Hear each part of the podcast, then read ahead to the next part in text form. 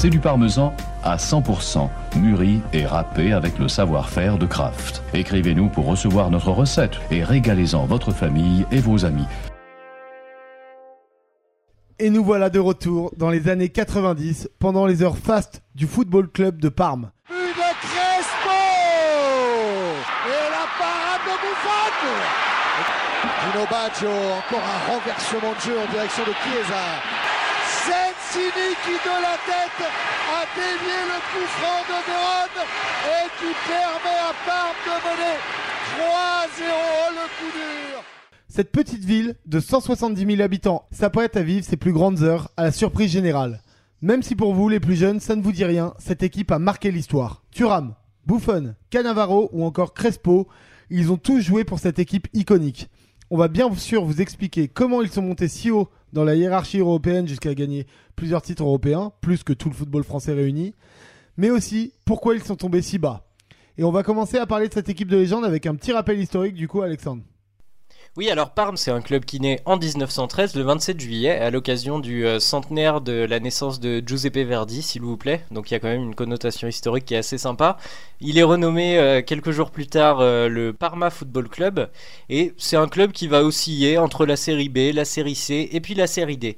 Il faut savoir qu'il y a eu plusieurs histoires de liquidation, c'est un club qui a toujours fluctué dans des galères, mais là, où le club renaît et là où le club commence à briller, c'est dans les années 80 et c'est sous les ordres d'un certain Cesare Maldini. Le père évidemment de, Paolo Maldini que cette fois vous avez tous connu sûrement au Milan AC. Et, juste après Cesare Maldini, il y a un homme qui va arriver, qui à l'époque pas connu du tout, qui s'appelle Arrigo Sacchi, donc le, génial entraîneur euh, qui va, qui va finir au Milan, et qui en fait va se faire remarquer. Le club est alors en série B ou série C. Il se retrouve dans la même poule que le Milan AC, que le Grand Milan euh, en, en Coupe d'Italie, et ils vont taper deux fois le Milan, le Grand Milan, et Berlusconi, qui est alors président, va tout simplement remarquer Sacchi et lui offrir les clés de l'équipe du Milan AC. Et tout ça, c'est arrivé dans le club euh, avant l'arrivée du groupe qui est hyper important dans l'histoire de Parme, le groupe Parmalat. Complètement et hyper important dans l'histoire du football parce que finalement très moderne dans ces années-là. Parmalat, c'est une société laitière, un petit groupe euh, familial qui paye pas de mine et qui, dans les années 63, va être repris par euh, le président euh, de, de- de l'époque qui nous intéresse, à savoir Callisto Tanzi. C'est un homme qui a beaucoup d'idées, vous allez voir, et qui a, qui a surtout une stratégie marketing qui est très novatrice. Et euh, dans ces années-là, euh, on arrive au début des années euh, 90, le club investit à hauteur de 90% dans les parts de la société, c'est-à-dire qu'ils sortent du côté actionnaire majoritaire, actionnaire minoritaire, pardon, et Callisto Tanzi va devenir le nouveau président de Parme et va choisir un certain entraîneur, Scala. Mais alors, tu fais bien de parler de Scala, euh, Alex. Merci beaucoup pour ton analyse économique. Mais euh, Nevio Scala, il arrive justement en même temps que la prise de pouvoir de Palmarat. Et, en fait, ce gars-là, il vient un peu de nulle part. C'est un ancien joueur du Milan AC qui a été élevé par euh, Nereo Rocco, qui est un des grands-pères du Catenaccio euh, italien. Et il va donner une dimension au club qui est assez folle sur les 5-6 années. C'est qu'il va leur donner plusieurs Coupes d'Europe et autres. Et c'est un entraîneur historique et finalement qui est historique que à Parme, entre guillemets. Et d'ailleurs, le, juste pour ce cas-là, donc il, fait une première saison, il arrive en 89 et quand il fait monter le club pour la première fois en Serie A, euh, il- le Parme bat en fait la Regina, qui est le voisin et qui est le rival dans le derby d'Elenza, et c'est ce match-là qui permet d'accéder à la Serie A. Et, surtout que c'est les vrais frères ennemis. C'est le Ah ouais, vrai ouais, derby. c'est le derby euh, d'Elenza et c'est vraiment une ouais, haine, euh, C'est une violent. vraie haine. Ok, très bien. Mais du coup, euh, en général, les clubs, pour monter au haut niveau, il y a des investissements. Alex, d'où ça vient? Bah, c'est ce qu'on disait tout à l'heure, c'est que Callisto Tanzi, le président, c'est là qu'il va commencer à prendre les choses à son compte. Et euh, avec son investissement à hauteur de 90% du club, il va devenir un président à la Silvio Berlusconi. Et finalement, cette comparaison, elle est euh, d'autant plus réelle qu'il va avoir exactement le même comportement. Euh, Tanzi, c'est un homme qui euh, adore les médias et qui va très vite se rendre compte que euh, squatter les spots publicitaires à la télé, c'est très compliqué il va se dire comment je vais mettre ma marque en valeur, comment je vais faire parler de Parmalat? C'est très compliqué. Et du coup, il se dit mais qu'est-ce qui passe le plus à la télévision? C'est le sport. Et le sport, je peux me mettre sur les maillots. Du coup, ce qu'il va faire, c'est qu'il va commencer à entrer dans les clubs dès 1975.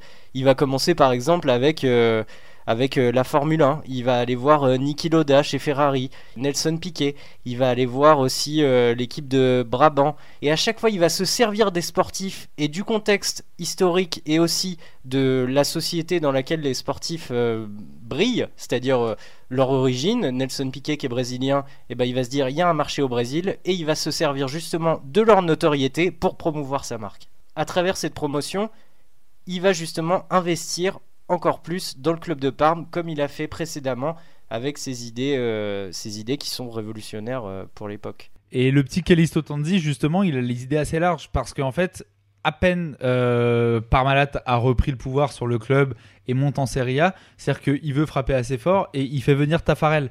C'est-à-dire que Tafarel, à l'époque, il faut bien comprendre que c'est pas le foot business euh, d'aujourd'hui.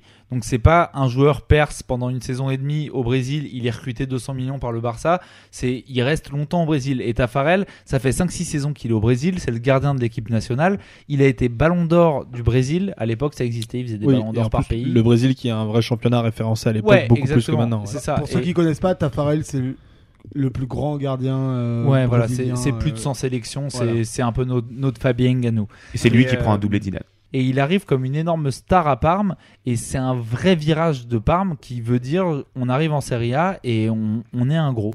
Du coup, on a l'arrivée euh, du nouvel entraîneur Scala qui va un peu révolutionner. Euh, associé, euh, Alex nous en parlait, aux investissements dont les joueurs comme Tafarel. Et donc les résultats, Val, ils se font ressentir euh, quasi immédiatement en fait. Assez rapidement, ouais, et notamment grâce à un, espèce de sens tactique surdéveloppé. En fait, il faut savoir que quand Nevio Scala arrive au club, il va vraiment développer, il va, vraiment, il va vraiment y avoir une révolution en termes de jeu. Euh, lui, comme l'a dit Jules, il était inspiré à la base de Nereo Rocco, qui était un des pionniers du catenaccio. Il va réadapter un peu cette forme de catenaccio en gardant quand même ce, ce format en 5-3-2 de son équipe. Euh, mais il va le réadapter aussi en s'inspirant de, des influences néerlandaises de Cruyff. Ouais, parce que c'est beaucoup plus offensif que le catenaccio. Ah ouais, c'est beaucoup plus offensif. En fait, il va, il va garder des bases, mais il va le réadapter complètement avec les influences néerlandaises de Cruyff et euh, les influences de Arrigo Sacchi, notamment le Christian Gourcuff de l'époque. Exactement. Notamment d'un point de vue défensif, euh, où là il va mettre en place un système de zone qui est déjà euh, un peu une révolution qu'avait entamé Sacchi, mais en Italie c'est déjà une révolution là-bas. Donc ça c'est d'un point de vue défensif. D'un point de vue offensif, il va mettre en place un énorme jeu de possession qui euh, font penser un petit peu au début de l'ère Guardiola. Enfin ça, ressemble vraiment à ce que propose Guardiola aujourd'hui. C'est-à-dire qu'il va recruter donc euh, Tafarel, ce gardien qui était à l'époque très très bon au pied. Euh, il va recruter des très bons relanceurs comme Minotti en défense. Il va recruter des, milieux de terrain assez doués techniquement qui vont savoir orienter le jeu.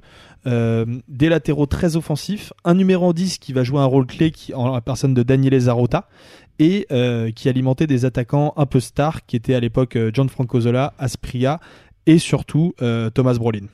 Et quand est-ce qu'ils ont commencé à gagner du coup? Dans ces premières années, en fait, dès la deuxième saison en, en Serie A, il y a une première surprise. Le club est, est, très honorable en championnat, mais surtout, ils vont créer une vraie surprise en Coupe d'Italie. ils vont taper la Fiorentina le Genoa et la Sampdoria et ils vont en fait atteindre la finale de la Coupe d'Italie. Donc déjà, les deux équipes de Gênes sont des équipes ultra solides déjà en Serie A et ils vont affronter la Juventus, qui est la Juventus de, Roberto Baggio, donc qui est vraiment immense favori. Il faut savoir qu'à l'époque, la Coupe d'Italie se déroule sur un format aller-retour. Euh, logiquement. Donc encore plus dur à gagner normalement pour encore plus dur pour une petite équipe qui est dans sa deuxième saison, je le répète, en Serie A. Et, pour ceux qui ne savent pas, l'Italie à l'époque des années 90, c'est à peu près comme aujourd'hui. C'est Juve, Milan, Milan et euh, Inter, Fiorentina. Enfin, c'est monstrueux. Et, euh, et, ils vont perdre l'aller à Turin 1-0. Euh, donc très logiquement, tout le monde se dit que la Juve va forcément se diriger vers une nouvelle victoire en Coupe d'Italie.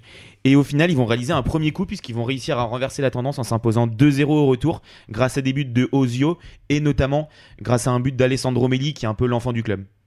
Melli, sacré Melli Flo, parce que justement Melli, il est justement il a commencé à percer en série C et c'est un bel exemple de cette équipe et ça existe moins aujourd'hui, mais c'est un gars qui est arrivé euh, gamin euh, dans l'équipe quand l'équipe commençait à se reconstruire en série C et qui finit par marquer un but en Coupe d'Italie en 92. Et en fait, c'est juste une super histoire qui existe un peu moins aujourd'hui où chaque joueur est une, valeur d'argent.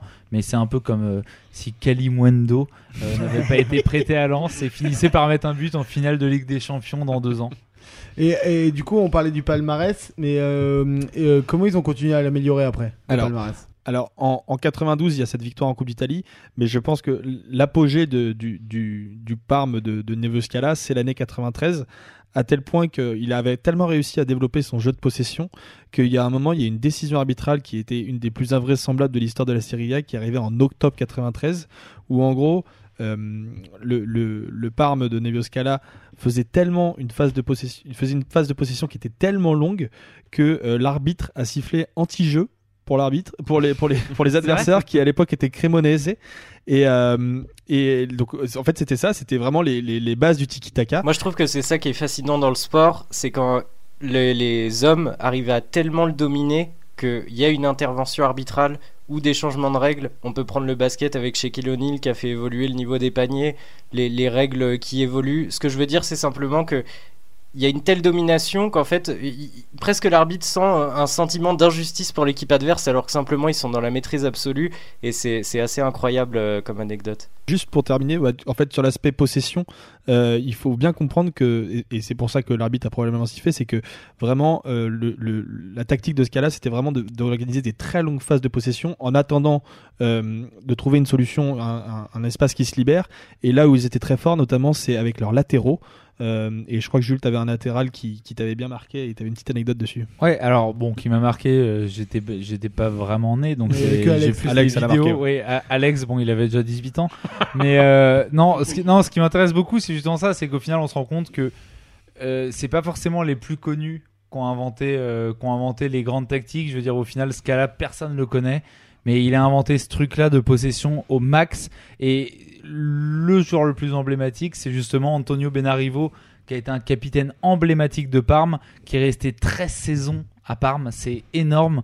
Et, euh, et c'est un des premiers, ce cas-là, à avoir mis en place les stratégies avec les latéraux très hauts, Mm. avec, les possessions, euh, avec les possessions longues et des latéraux qui s'envoient des balles d'un latéraux à l'autre.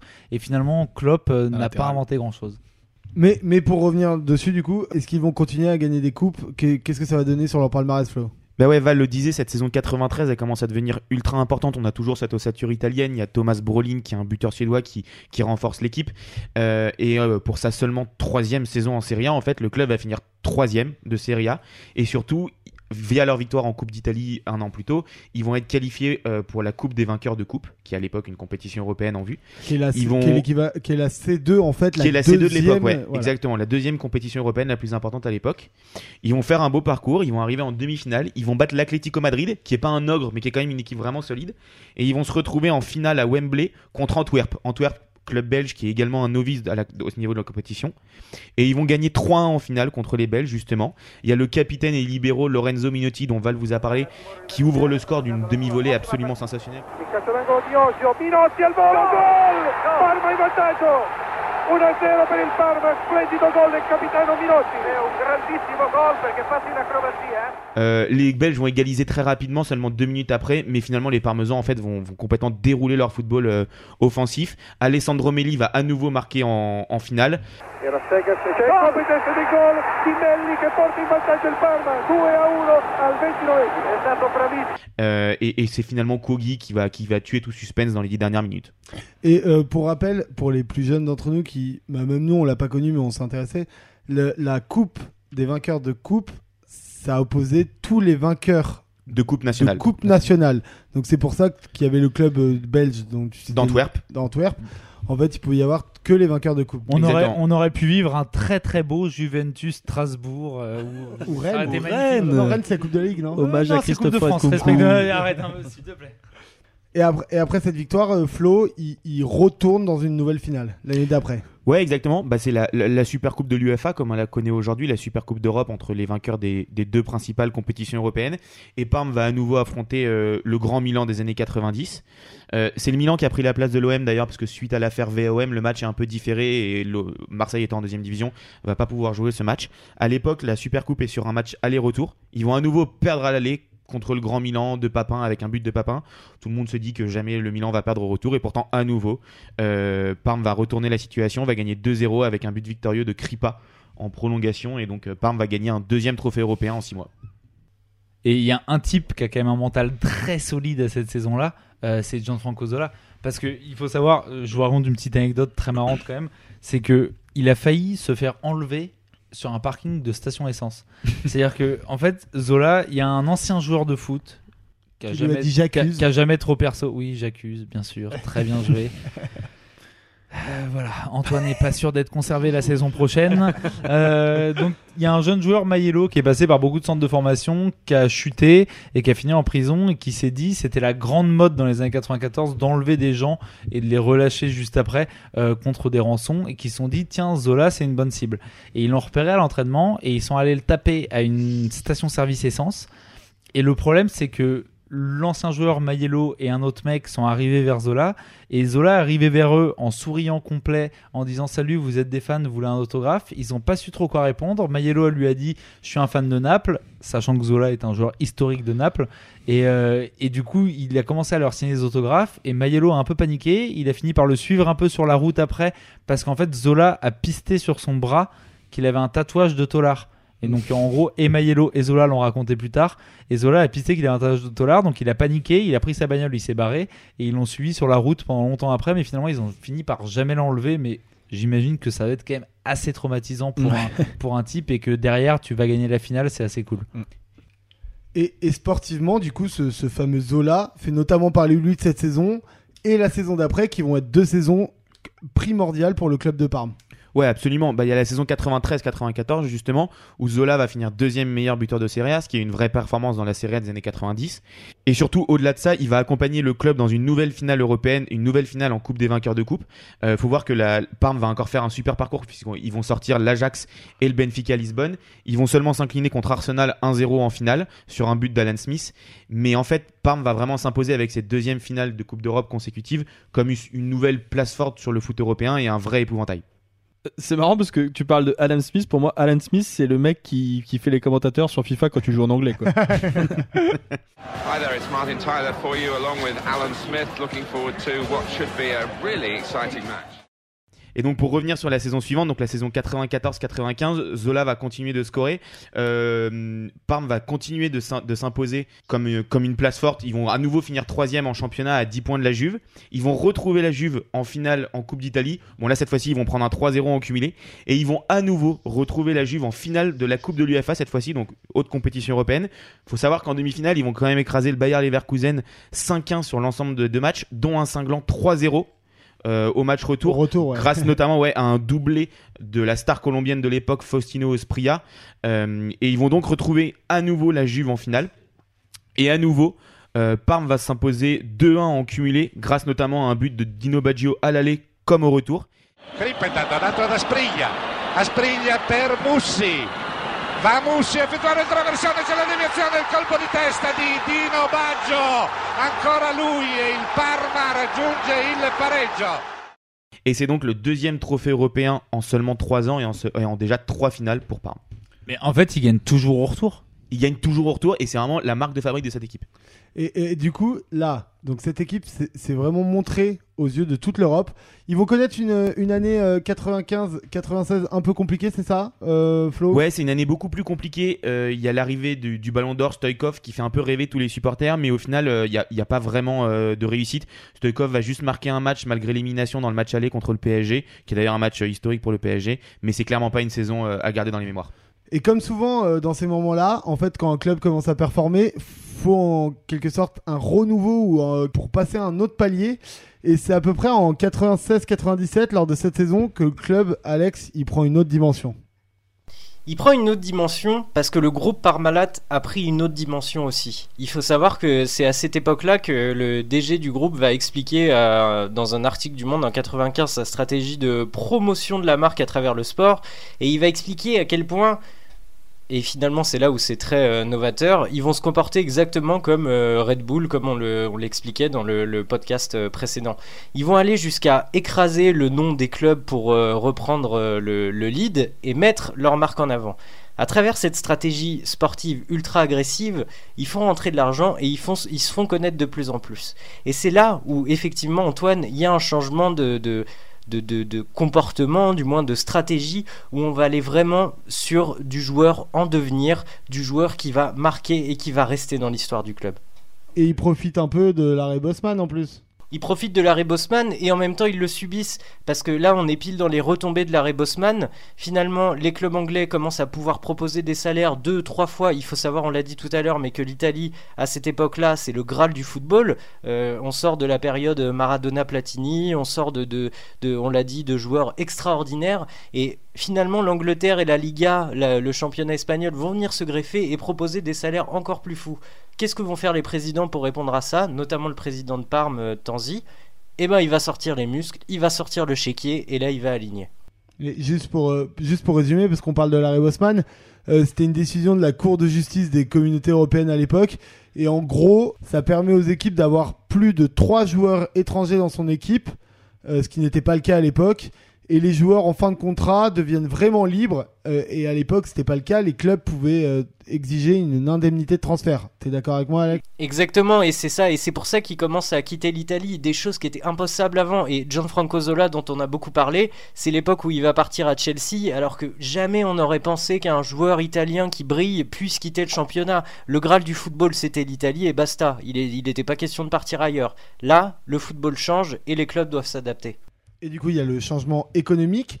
Mais à côté de ça, c'est accompagné d'un changement sportif et notamment d'un nouvel entraîneur qu'on connaît tous. Exactement. Euh, du coup, en 1996, il y a l'arrivée de Carlo Ancelotti sur le banc, qu'on connaît tous, qui a été entraîneur du PSG. Ouais. Euh, et au niveau des joueurs, du coup, excite euh, les Stoikov, Inzaghi, qui ont été un petit peu des flops sous ce cas-là. Et là, il y a toute une nouvelle ossature qui, est mise en place avec de, jeunes joueurs qui arrivent, avec notamment des Cannavaro, des Thuram, des Buffon, etc. Et il y a des choix très très forts d'Ancelotti. Le petit Jean-Louis euh, Bouffon qu'on connaît tous, euh, la saison avant Ancelotti, il remplace le titulaire Bucci pendant deux mois. Il est super performant. Son premier match, c'est contre le Milan, il fait des arrêts exceptionnels. Donc il fait l'intérim deux mois. Quand le titulaire revient, il se couche, il se met deuxième. Et Ancelotti arrive et dit ce sera lui mon numéro un. Donc Buffon a peine 18 ans, il devient, il est catapulté numéro 1. Derrière, il y a une des... équipe très forte en plus. Et en plus de ça, il y a un Canavaro qui était déjà assez performant, qui est associé à Lilian Thuram. Lilian Thuram, il arrive de Monaco. Ça fait 6 saisons qu'il performe à Monaco en tant que latéral droit. Et Ancelotti, il voit direct chez lui que le type est assez costaud, il est costaud à la relance, etc. Il se dit, lui, je vais l'associer en défense centrale. Il le met en défense centrale avec Cannavaro. Ça devient une des meilleures défenses de Serie A. Ouais, faut se la farcir. Hein. Cannavaro, Thuram, faut y aller. Et, physique des mecs. Et à ce moment-là, la charnière Cannavaro, Thuram et Buffon au goal, elle est injouable. Et les types sont très jeunes. Mais c'est une des meilleures défenses. Mais il n'y a pas que eux. Non, il n'y a pas que eux. Il y a aussi Crespo qui arrive et Chiesa. Euh, qui viennent compléter une équipe qui était déjà composée par euh, de Dino Baggio notamment. Euh, et Ancelotti, pour sa première saison plutôt réussie, va finir deuxième à seulement deux points de la Juventus. va se qualifier pour la première fois de son histoire en Ligue des Champions. et c'est justement à partir de cette deuxième saison de Ancelotti que ça va se compliquer, puisque la tactique en 4-4-2 qui innove par rapport à ce qu'avait instauré Nevio Scala est un échec. Le jeu n'est considéré comme pas assez attractif et euh, l'équipe euh, va terminer sixième de Serie A et en plus de ça va se faire éliminer au premier tour de, de, qualification de la Ligue des Champions. en phase de poule. Exactement, en phase de poule. Euh, et c'est à ce moment-là que Ancelotti va se faire limoger. Et, justement, petite anecdote qui est assez marrante, c'est que dans cette phase de poule de Ligue des Champions, Ancelotti va perdre deux fois contre le Dortmund. Dortmund qui à ce moment-là est entraîné par Scala ancien entraîneur emblématique de Parme justement. Bah du coup, après cette saison décevante, on est en 98, Ancelotti est viré, il y a l'arrivée d'encore de nouveaux joueurs et surtout un nouvel entraîneur qui va cette fois vraiment marquer l'histoire du club. Jules. Bah oui, c'est là que en fait la présidence a fait des choix stratégiques, c'est que ils n'ont pas recruté qu'un entraîneur, ils se sont dit qu'ils allaient combler les trous. Et euh, en fait, là où il y avait une défense ultra solide et une attaque très efficace avec des Crespo Co, euh, ils sont allés chercher Véron pour 20 millions d'euros. C'est hallucinant à l'époque. Il faut se dire qu'en 98, 20 millions d'euros, c'est dingue. Et ils sont allés aussi chercher Bogossian, qui était certes un second couteau, mais qui est quand même un champion du monde. Donc ils viennent renforcer leur milieu avec deux pointures qui sont Véron, qui est un maestro absolu, et Bogossian, qui est un sacré joueur de groupe et un mec très costaud au, mm. mitard. Euh, et à partir du coup de 98, il y a aussi un nouveau coach qui est là, qui s'appelle Alberto Malesani, qui lui va mettre en place un 3-4-1-2 euh, hyper efficace avec euh, un jeu très très direct avec notamment Buffon au goal donc la fameuse centrale Cannavaro Thuram Sensini et un double pivot au milieu Bogossian Dino Baggio assez technique et qui va surtout courir énormément pour gratter énormément de ballons toujours des latéraux assez offensifs. Ça, c'est les, restes euh, tactiques qu'avait mis en place euh, euh, Scala. Et il va laisser les clés du wagon à Véron, euh, qui va se positionner en numéro 10, qui va gérer tout l'aspect créatif du jeu et s'appuyer aussi sur l'ultra efficacité de Enrico Chiesa et de Hernan Crespo devant. Du coup, tu, tu nous parles de cette équipe-là. Depuis tout à l'heure, si t'entends, il y a plein de noms. Et pour ceux qui entendent plein de noms argentins, nous on a fait une émission il y a, il y a deux mois sur l'Argentine. Ouais. Pourquoi il y, a, il y a une telle influence argentine à Parme Alors, je ne sais pas si on peut dire qu'il y a une véritable école argentine, on peut dire qu'il y a plutôt des, des espèces de diaspora. Donc, une diaspora argentine assez importante et une diaspora française qui, Ouais. euh, avec Thuram et bien d'autres après dans les années 2000. Ouais, qui arrive plus tard. du Un petit peu plus tard, ouais. Euh, mais effectivement, il y a une, une vraie ossature, en tout cas, euh, argentine dans cette équipe-là. Euh, D'ailleurs, Véron avait, avait dit qu'il s'était jamais aussi, sorti aussi bien dans une équipe, ce qui peut aussi expliquer Qu'avec Crespo. Crespo et Sensini, ouais, euh, qui formaient une véritable colonne vertébrale dans cette équipe, ce qui peut aussi expliquer éventuellement son, son, son échec ensuite à Manchester. Mais en tout cas, ce qui est sûr, c'est que cette équipe euh, était hyper efficace. Malesani avait mis en place un système de jeu qui la rendait vraiment euh, hyper attractive en plus. Et c'est aussi pour ça que ça rendait cette équipe, euh, ça, ça faisait de cette équipe une vraie équipe de grands rendez-vous. Euh, et je pense que Flo va nous raconter deux trois histoires sur quelques remontadas Bah, qui se sont justement, passées. euh, justement, comment Voilà, cette je- équipe finit Comment cette épopée Parce que là, on arrive à la fin de, de la grande équipe de Parme. Comment elle conclut cette histoire en beauté, euh, Flo? Bah, c'est clairement la saison 98-99 qui est la plus belle dans l'histoire. En Serie A, ils vont finir quatrième euh, et ils vont remporter une deuxième Coupe d'Italie en 98-99. Donc, ce qui est assez marrant, c'est qu'on parlait de la diaspora argentine. En finale, ils vont, ils vont se retrouver face à la Fiorentina de Batistuta, qui est l'autre attaquant assez jeune en Quel vogue. joueur aussi Ouais, quel joueur et qui est l'autre attaquant en vogue avec Crespo euh, côté argentin. Euh, c'est toujours sous le format aller-retour et, euh, et, le- et Parme va s'imposer finalement et va l'emporter grâce à la règle de but à l'extérieur et un 2-2 euh, au retour sur la pelouse de, de, de la Fiorentina. Et c'est Crespo en fait qui va prendre le dessus sur Batistuta puisque Batistuta va seulement marquer à, à l'aller là où Crespo va marquer à l'aller et au retour. Et justement, ce, ce Crespo, Flo, parce que nous, on le connaît, on l'a vu, on a regardé les matchs. Val nous parlait tout à l'heure de face à Bordeaux. Décris-nous en quelques mots, pour ceux qui connaissent pas, qu'est-ce que c'était Crespo, parce que pour nous, c'est un, c'est un putain de kiff, pardon pour le. Pour le Mais, pour- mais putain, mais il avait tout ce joueur. Mais vraiment, en fait, c'est c'est une sorte de, de, de joueur parfait en attaque. C'est-à-dire que il avait, il était très très propre techniquement. À ses meilleures heures, il était rapide, il était puissant parce qu'il était pas facile à bouger malgré son physique qui était pas ultra impressionnant. Il avait une frappe de mule.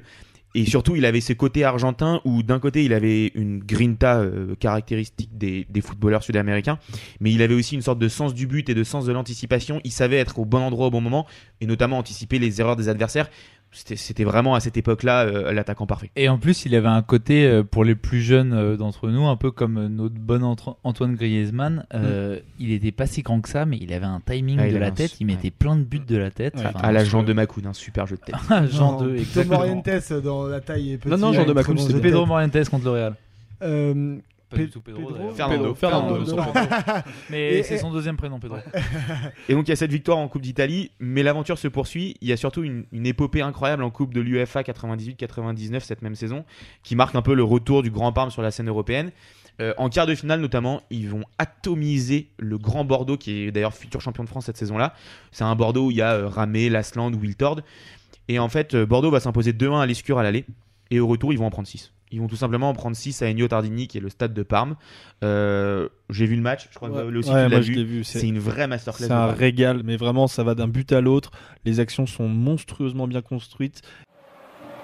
Dino Baggio, Vanoli, detta al pallone profondo Chiesa, Vanoli lo dà centrale molto bene per Crespo, di petto per Veron, di prima per Fusè. Ancora Veron, forse ancora all'indietro sì per Turam.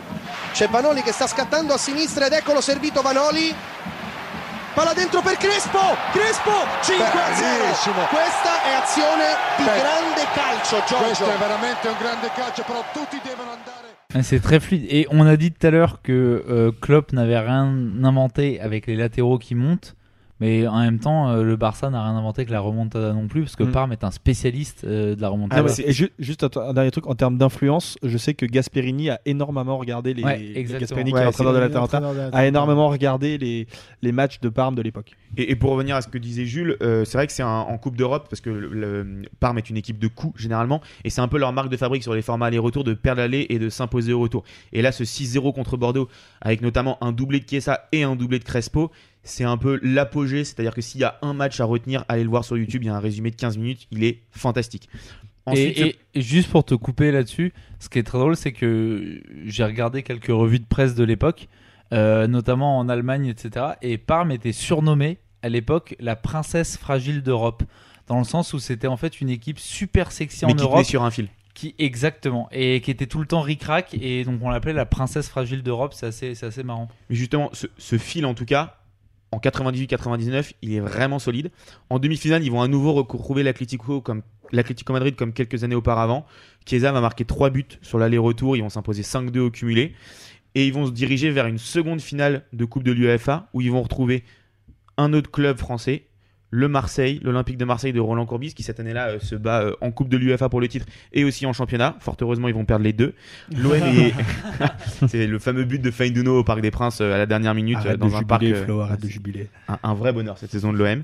Et bref, l'OM en fait arrive avec cette finale ultra décimée parce qu'en fait il y a quatre titulaires habituels qui vont être suspendus suite à la bagarre lors de la demi-finale retour contre Bologne. Donc Dugarry, Galas, Ravanelli et Luxin vont, vont pas pouvoir jouer cette finale. Marseille va tenir seulement 25 minutes et Crespo, euh, on en parlait tout à l'heure de son sens du but et de l'anticipation, il va profiter d'une passe en retrait euh, très très mal assurée de la tête de, de Laurent Blanc. Il va réussir à lober le, le gardien marseillais et derrière euh, et, et au final les Marseillais vont en encaisser trois. Ils vont encaisser un but de Vanoli puis un, un- un missile complet en demi-volée de Chiesa dans la surface de réparation et et, et Parme va gagner euh, 3-0 cette deuxième coupe de l'UEFA. Faut juste D'ailleurs, que allez voir ce but de Chiesa. Ouais, qui il est fantastique. magnifique. Il faut voir que Chiesa d'ailleurs, il va terminer meilleur buteur de cette Coupe de l'UEFA. Crespo, toute compétition confondue, il va inscrire 28 buts sur la saison. Et, et c'est vraiment en fait la saison de l'apothéose pour Parme.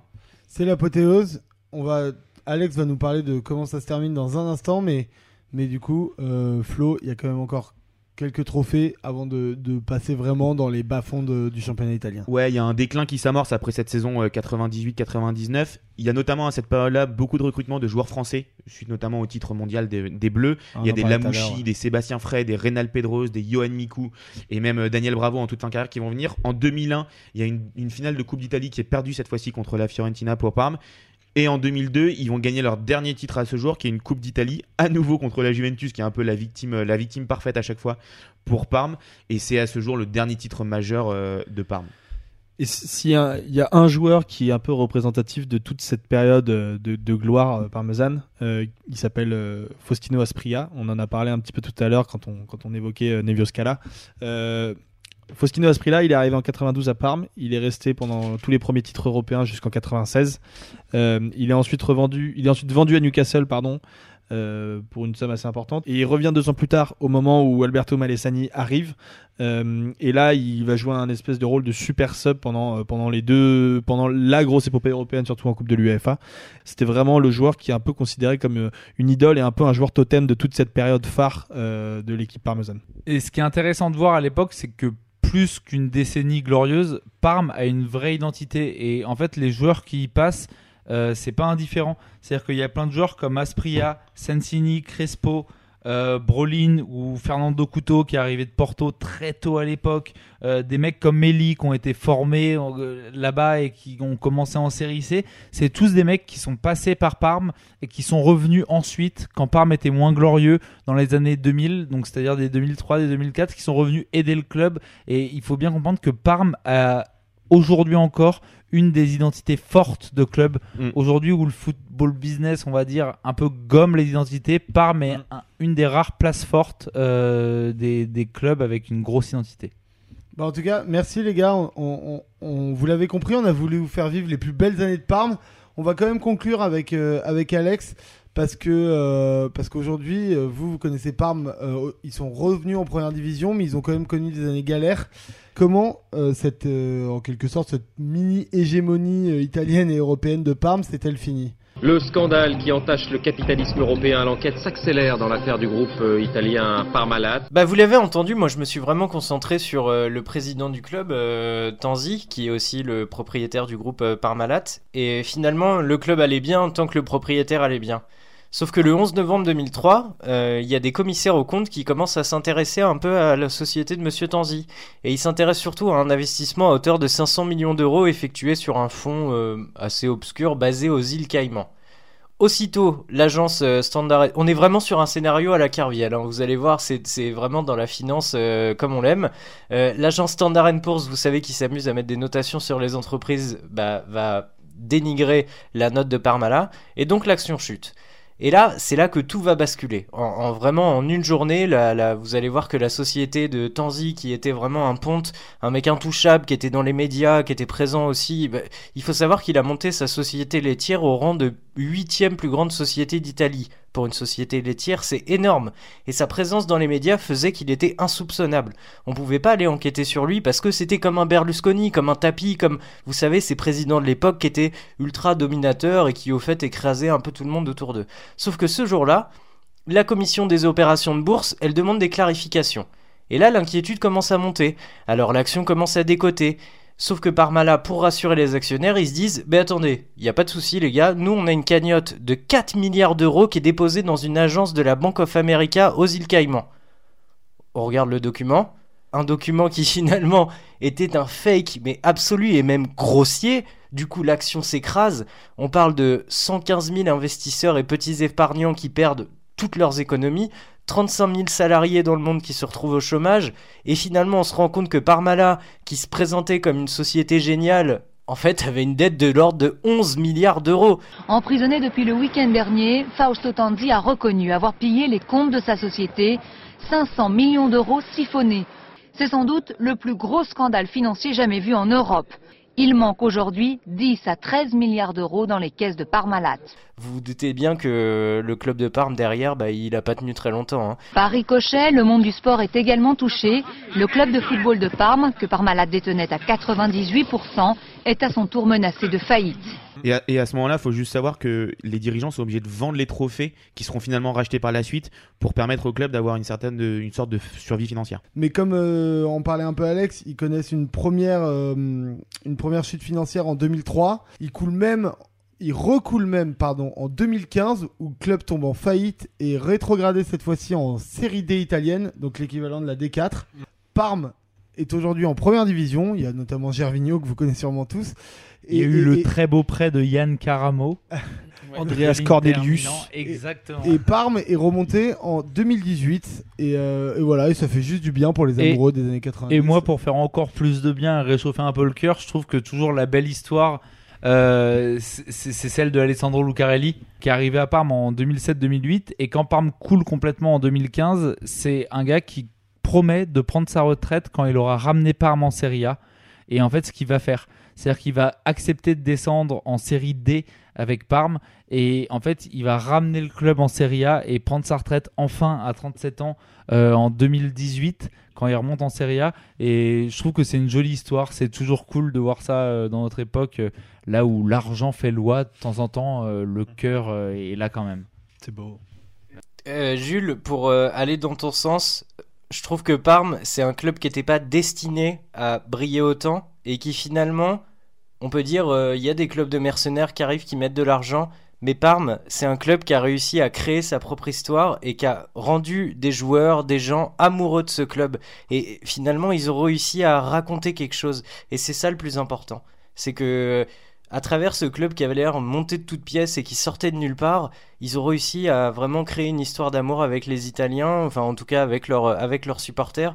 Et c'est pour ça, je pense que ce club mérite d'être mis en valeur et que cette période mérite d'être euh, racontée. Mais je suis d'accord avec toi. En fait, c'est pas un club lambda, c'est ce qu'on disait tout à l'heure. C'est un club qui a une vraie empreinte sociologique, qui a une vraie empreinte historique chez les gens, et c'est un club qui est venu faire une espèce de percée absurde dans l'histoire du foot et qui a mis un coup de pied dans une porte en disant euh, on n'était pas prévu pour être là et maintenant on est là. Et du coup, on a tous suivi, même notre génération, leur chute aux enfers et on a regardé ça de près et c'est un club très attachant. Oh bah, c'est- très bien de finir par ça, un peu de beauté dans ce monde de brut et un peu de beauté de ce football des années 90 qui nous manque un peu tous. En tout cas, merci à tous euh, les gars de, pour cette première partie. On espère que vous avez kiffé. Parme, c'est une belle équipe. Allez voir les matchs si vous pouvez. Et maintenant, on va rire un peu et on retrouve Jules pour ses passes mots de langue habituels.